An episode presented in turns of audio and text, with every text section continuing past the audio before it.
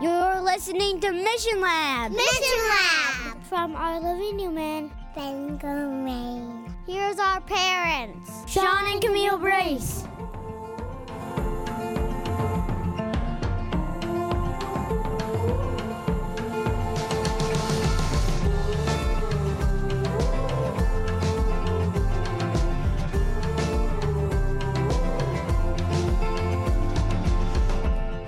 Camille Brace, and I'm here with my husband Sean.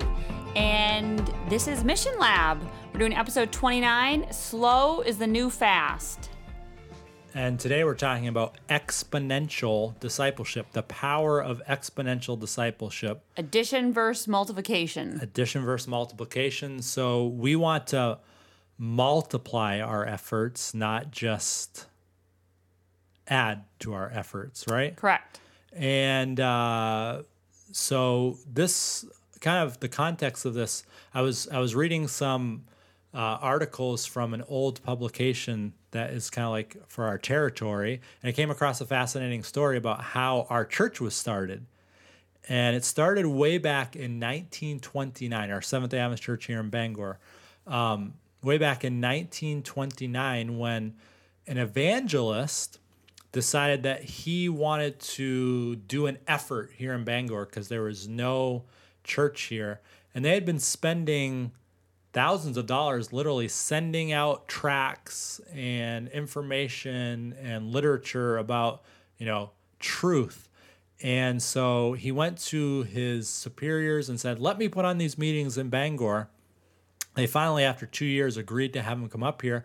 And so they rented out uh, City Hall in February of 1929, and they sent out flyers for a week saying, "Come to our meetings," and they set up a couple hundred chairs for that first night, expecting, hopefully, very optimistically, that people would come and and sit in those chairs. And the first night, they opened the doors, and Camille, how many people showed up that first night? 800 people. 800. That's 800. I mean, that is unfathomable. If you were to put on meetings today, do you think you get 800 people? Definitely not. Definitely not. Uh, but even more remarkable, they asked people if they want to come back the next night. And 1,100 people showed up. 100. That's 1100. Now, that is an astronomical number. I think literally, if you held meetings in Bangor again, it would take you, if you did one series of meetings a year, I think it would take you 40 years. This is not an exaggeration. I think it would take you 40 years to get that number of people through a series of meetings again. Such as those. Yeah, such as those. And Because- it, if you look at today's culture, and I think we've probably talked about it before, uh, with everything at your fingertips in your home, Mm-hmm. uh, Netflix and Hulu. and Amazon Prime, and I mean, just so many things of forms of entertainment in your home. Uh, there's not as much need for people to get outside of their comfort zone. Uh, that's one of the reasons. Mm-hmm. Or or you can literally just watch like a preacher in your own living room as well. Like Yeah. why would I but I mean the larger problem really, and this is not an episode bashing traditional evangelism, although at some point maybe we can have one that's just like called bashing traditional evangelism.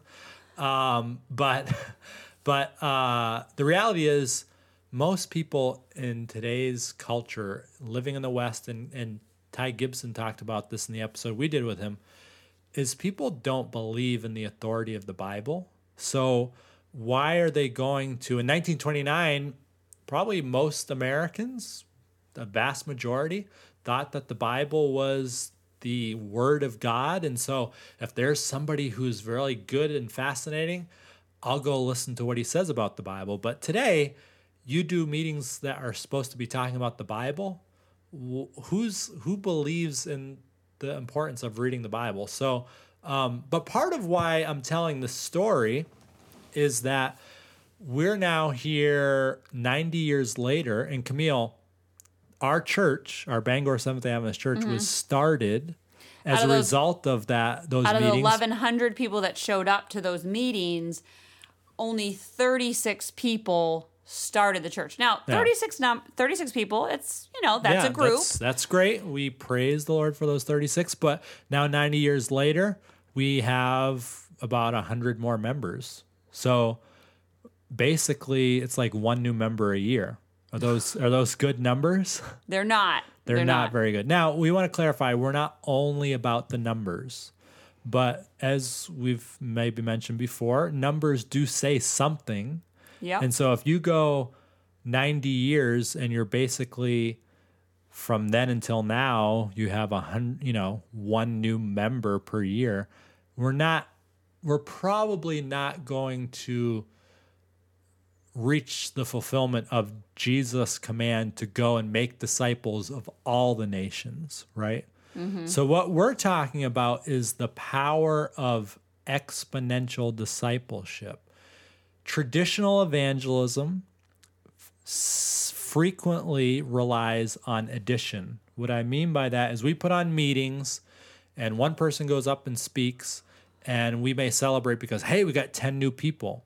But to a large degree we're just making consumers anyway and we're not really making disciples, but plus we're working on the principle of addition, which is not going to get us to where I think God wants us to be of reaching the world with the gospel message. right. So multiplication is what God I think invites us to focus on and that is that is slowing down and focusing on quality over quantity because multiplication will always win out in the long run, won't it? Yeah. So let's do a little exercise here, Camille. You want to do this? Yes. Yes. Definitely. Okay. So let's talk about addition versus multiplication. So let's just just make up a scenario. Let's say you have a church of 50 people and you decide that we are going to put on a series of meetings every year for the next 20 years. How does that sound to you? It sounds exhausting. and it sounds very expensive. Well, let's just say, for the sake of argument, you put on a series of meetings for 20 years, and every single year, as a result of those meetings, you baptized a thousand people. Mm-hmm. Would that be Sounds like quite a lot. yeah? So at the end of 20 years, you start with 50. After 20 years, you'd have how many church members? Um, 20,050. Very good. We have a prize for you. Very good. uh, so that's that's pretty good. Like, but let's be It's a clear. large number. Let's be clear. If you're doing that in Bangor, Maine, and you put on meetings year after year after year after year, you're not baptizing a thousand people. Well, yeah, and I think that's um, when you're looking at that traditional route of evangelism. I was recently talking with a friend who had talked to her pastor about doing uh, discipleship, going that route, as opposed to doing the traditional form of evangelism. And his response is, well, why can't we use all avenues? And there's nothing wrong with using all avenues because I, I, I totally and fully understand that people are are blessed and lo- felt um, feel loved um, and brought to Christ through many different venues and Methods and means. Yes. Yeah. However, I feel like we are smart people, um, us as human beings. And if you look at the traditional route of evangelism and how people are brought in through that way, how many people are brought in versus how much money is spent. It's not a very good ROI, return on investment. The the ratios are not good at all mm-hmm. if you look at the stats on that. Mm-hmm. And so in my mind I think, yes, let's use all avenues, but at the same time, can we not think outside the box? Mm, yeah. Uh, now we Just like because we've been doing something for a hun- hundreds of years, a hundred. Yeah, a hundred plus. you know, Yeah. let's think outside the box more and Yeah. Now, now we would say, praise the Lord. You know, even if it's costs a million dollars to bring one soul to Christ, and yeah, absolutely. But God, like you say, gives us brains to say, how can I, how can I best utilize the talents and gifts and resources he's given me? And so um, I don't know. This is, again, this is not an episode about why traditional evangelism is bad, but and I but but nevertheless, I think God wants us to work smarter, not harder. Yep. And multiplication, discipleship has the power to do that. Exponential growth. We'll talk about that in a second. And as times change, I mean, you know, 100 years ago, there was there wasn't computers. There Mm-hmm. definitely wasn't the internet. There wasn't social media. there wasn't Mission Lab. And so yeah, there wasn't podcasts. So if you if we don't use any of those methods because they weren't used 100 years ago to reach people for Christ, um that doesn't really even make sense to not use what we have currently um, as our culture changes. Yeah. So, um, so I one little one little before we move on to the multiplication exponential numbers. The the challenge with again traditional evangelism is that it it focuses on such a narrow slice of society and population that you're basically only ever targeting a very, very, very small segment of society. Because what it requires in order for people to come to your meetings, it requires two things. It requires number one, the person that receives the invitation at that moment to be specifically open and curious about that very specific and narrow topic. Mm-hmm. So if I send out brochures, or if I invite my neighbor, or if I say to my coworker who I hardly know, hey, we're putting on meetings that talk about prophecy. That necessarily excludes the vast majority of the population because very few people are at that moment of invitation thinking about that particular topic just by definition let's even say that 10% of the population is we're basically excluding 90% of the population because that's the only means by which we're trying to to, to reach them And then even if that person is interested, Mm-hmm. does that work with their schedule? Are they available at those times? Mm. yeah do they are they willing and even if it does work out with their time are they willing to show up to a building they've never been to People to- they don't know. to sit in a group of people that they never know. Now, they don't know. Now, does that happen a lot? Absolutely. There's many, many people who have been brought to Christ by this method. We're not saying it doesn't work because we can all think of the exception. And my grandmother never would have been a Christian had she not gotten a flyer in the mail. And we have church members like that. We're not saying it never works, but we're just saying how can we in this in this day and age where things are changing at such rapid mm-hmm. paces how can we do things differently Yeah. Okay.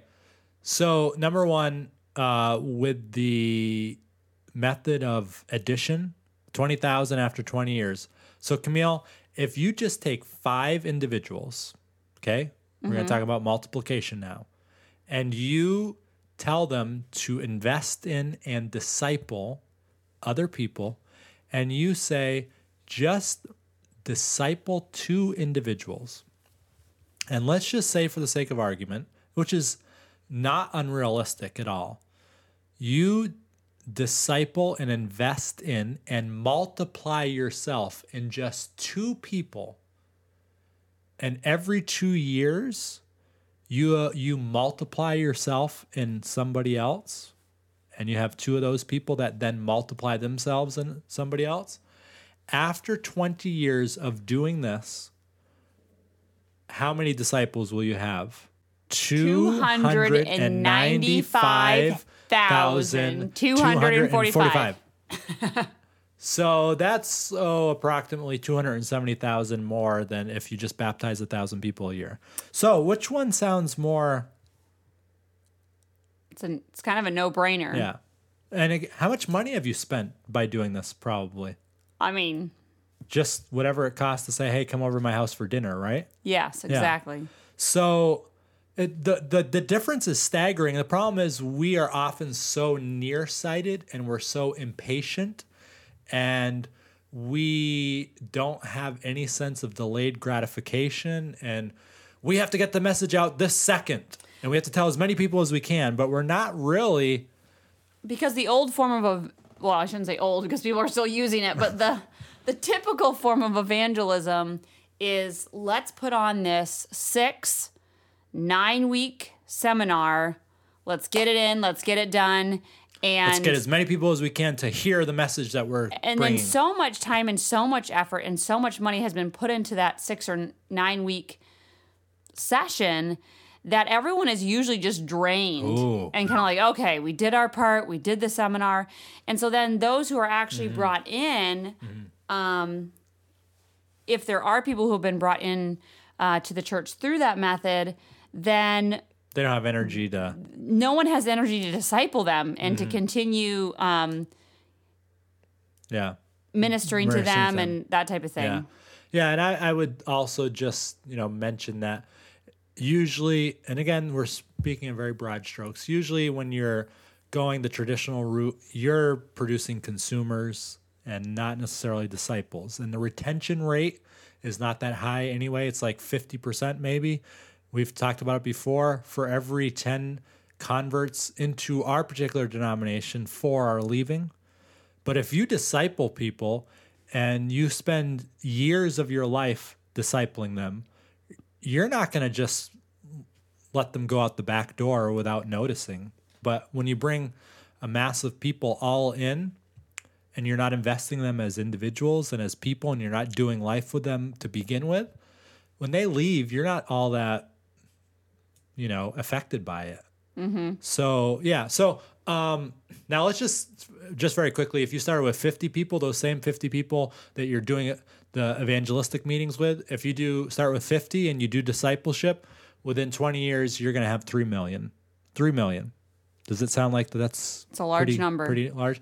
Now, just to be clear, if you were to do the evangelism every year for 20 years in Bangor, Maine, more realistically than a thousand people every series, you're talking probably more like 10. And then realistically, again, half of them are leaving after a year or two. So if you were to do that for 20 years, you start with 50, you're going to end with 150. So again, you want 150 starting with 50, or do you want starting with 50 and get 3 million? Which way sounds and even better? if you cut that three million in half, Yeah. And half. Um, I mean, even if you cut it in like a million pieces, that's literally still a million left or three. No, anyway, I'm bad at math. you should see the look Camille just gave me. this is math time with Sean. Um, at any rate, so again, and I could show you like visuals for this. I have bar graphs. The the numbers are much more impressive to begin with when it's addition. If you're talking big numbers like a thousand, which we're not realistically, but it's more impressive to begin with. But you give it a few years, and if you slowly build and you invest and you multiply, after a few years, it takes off and it just multiplies. Like if you fold a piece of paper together, if you fold a piece of paper in half, you'd fold it 50 times. Where is it reaching? Literally, the moon. That's the power of exponential growth. So going slow, just multiplying yourself and others, and God will do amazing things. And that's what we're seeking to do. We're going to talk a little bit more of that in the next episode. Um, But that's what I think God is calling us to do is to slow down, invest in people, disciple them, multiply ourselves in them, go deeper with them, ground them more, and by God's grace, they will learn to make disciples themselves. So, slow is the new fast. Slow is the new fast, is the expression. And uh, that's what we want to impress upon you. The numbers are staggering. Just t- think about them, consider them, and let's let's make disciples. Let's not just bring in consumers. So, anything else, Camille, before we close this down here? No, we're we're signing off. We we're actually in the middle of our first mini snowstorm here in Bangor. December 9. Super late this year. Um, we've lived here almost seven years, and this is The latest the latest we've had the first snow. the first snow. Yeah, so it's gorgeous outside right now, and um, yeah, so happy holidays, and we'll see you next time. Thank you for listening to Mission Lab. Our theme song is Portland Hike by Tiny Music. Additional editing by Chris Ergang. Follow us on Twitter at MLab Podcast.